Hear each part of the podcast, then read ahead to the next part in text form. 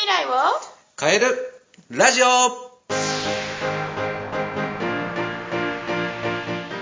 こんにちは。こんにちは。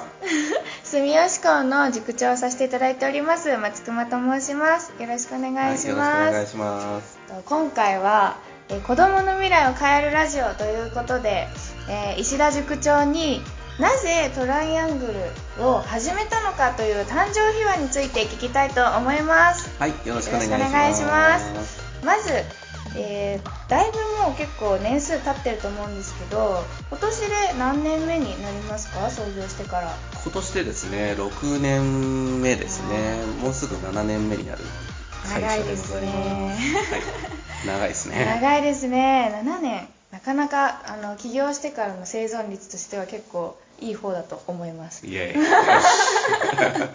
はい。で、まあ、7年経ってるということなんですがなんで、まあ、トライアングルを始めようと思ったのかっていうきっかけとかをお聞きできればなというふうに思うんですがはい。何かきっかけとかありました？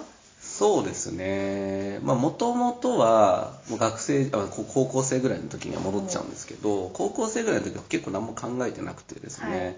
とりあえず大学に入って、で、まあ、親からはね大手大手大手に入れ大手に入れって、まあ、すごい言われて言われてたので、まあ、自分自身もねやっぱ大きな会社に入って大きな仕事をするんだみたいなちょっと漠然と考えててなるほど。で大学も入ってからもやっぱ大手の企業に入るためにいろんなその武器を身につけるおー。例えば学科であの大学で学科の代表やったりとか、へーすごいですね。まあ、サークル自分たちで作っちゃったりとへか、まあ、あとはあの塾でね講師のアル講師のアルバイトでリーダーをやったりだとか、まあ、そういったそういうリーダー的なあの立場を任されることっていうのは結構多かったんですけど、まあ、それも大手の企業に入りたかったからっていうところでアピール動いてポイントですね。そうですね、アピール、ピーそうアピールポイントとしてやってたんですよね。で、まあね、そういうこともあって、まあ、最初、ヤマトンユっていうね、ちょっと大きな、大きめなね企業に内定をもらうことができたんですけど、実際その内定をもらった後に塾講師のリーダーとしてねバンバン仕事をしてた時にあれ？自分は塾の仕事ちょっとやってみたいな塾長やってみたいなみたいなところから塾業界に興味を持ち始めたっていうのがあってそうなんですね。ただ内定もらっちゃっててもうこれ8月ぐらいだし今更就活はうん。やり直すのもなと思ってまあ一回社会人民間の企業を経験してその後塾業界に転職して独立しようみたいな10年プランを抱いてたっていうのがあの元々のその計画ですね。結構長期で考えるタイプなんですか？そうですね。結構長期であのもう変な話ね、結婚何歳までにするとか 子供何歳までにできるだとか、ね、何歳までに起業してとか何歳までに何店舗にしてとかみたいなことを結構全部決めながら動いてる感じで、すごい。まあ、そんな感じでいつもねあのやると決めたらやるみたいな性格でやってますね。実際その結婚とか子供もそうですけどご自分の立てたプランは全部ちゃんと一個一個叶えてってるんですか？そうですね。叶ってないまあことってまんまないなってえー、すごいですね。実行力もめちゃめちゃ。28で結婚するって28で結婚してますし、えー、すごい。そう。で3年ぐらい結婚生活して子供ができてともう全部決まって動いてるし。めちゃめちゃ計画的。そう計画まあ妻もね計画的なんでまあ、どっちかというと結構計画的に物事を進めていく感じにはなってますよね。まあじゃあその大学生の時、まあ、内定決める頃ぐらいで、まあ、塾もいいなちょっと興味あるなっていうふうに思い始めたと。そうですね。でも塾自体は起業しようとは思ってなかったのその当時は。ああ塾に関わりたいそう塾長になりたい自分の教室を持って運営してみたいっていうのが先にあってで当時、まあ、妻と大学4年生の頃に私出会ってるんですけどでも冗談でですねあの将来、まあ、塾作ろ作って、まあ、一緒にやろうみたいなことを、へえまあ、言っ出てたんですよね。言ってた頃もあってで、まあ、意識の中にこう潜在意識の中には自分の塾を持つっていうのはもしかしたらあったのかもしれないですね。それまあ大和運輸さんで働いていたってことなんですがそこから、まあ、塾の塾講師もやってたっていう話はあったんですけどいつぐらいにこう転職をされて？ああ社会人2年目でもう年3目年目か。あ3年目に転職してもに、まあ、大和運輸にいた時期はもう2年間しかないのであほとんど大和園の仕事はしてないに等しいんですけどなるほど。そう今の私の会社が一番長いので在籍期間としては。あそうなんですね。なるほど。じゃあ、そこから塾1個経由してトライアングルさんって感じですね。そうですね。なるほどなるほど。えそのまあ起業を考えてたのがあのあ、まあ、塾の、うん。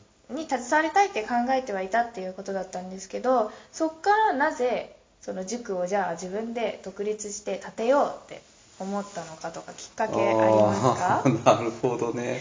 これはリアルなこと話していいのか わかんないですけどまあ結構塾業界ってまあまあ俗に言うねあの離職率がね、はい。激しかったりってね、はいよく聞くんですけど、うんまあ、私もまあその一人だったのか、まあ、もちろんそのその塾に転職するときにあの塾を自分で最終的にはやりたいって言って転職してそこの会社に入社してるんですよね、そういう思いもあってただずっと会社にいるとそういう思いがだんだんだんだん薄れてきちゃうんですよ。はいでただまあちょっといよいよだからやっていきたいなと思った瞬間があって、それがもう本当に6年前7年前か6年前か。2014年の時で8月の夏休みで旅行先でいやなんか自分で塾作ろうと思うんだよねみたいな家族会議になったんですよ旅行先でで親戚も集まってて、えー。親戚っていうかまあ私の姉の姉の家族とかも集まってて、えー。で言ったらやればみたいな。えやればみたいな。そんな軽いノリでいいのみたいな。やりたいでしょみたいな。意外とで妻もあのやりたいんだったらやればいいんじゃないみたいな。おそういうふうにみんながこう乗せてく乗せてきたんでよしやるかと思って、はい。でもう実はその10月には会社を登記してて、ー。えそう。すぐ行動一気に一気に行ったっていう。で半年後にはもう開業してたみたいな、ー、えー、そう登記しないといろいろ契約できないんで、うん。登記しなきゃいけないんですよ。まあそれはしょうがないんですけど。社会のルールとして、ルールールとしてしょうがないですけど。だそういうのがあってもう一気にやったっていう感じはありましたね、えーもう勢いでぐんと進めちゃった感じですね、まあ最初はそうですね。勢いは相当、もう毎日睡眠時間2時間とかでしたからねえー、前前の会社で働きながらだったんで。ああそっか。働きながら、ね、働きながら準備をするんででも自分のもうね目標としてもうこれやるって決めてるんでもう睡眠時間なんて気にしてらんないですよね。へっていう感じでやってましたね。ーそうやって今のトライアングルができたっていうような感じなんですね。そうですね。まあ今やね松隈先生敏腕美人講師の 松隈先生も5つの2店舗になったんですけどね。オンラインもねちょっとやってて、ね。まあ実質なんか 3, 3つやってるようなイメージにはなってるんですけどまあどんどんどんどんねこう拡張していって、えーね行きたいなっていうふうには思ってますけども。はい。ちなみに2店舗目をなぜ開こうと思いましたか、ああなるほど。まあ、1店舗長いと思うんですけど。そうですね。1店舗が大体4年弱ぐらいやってて、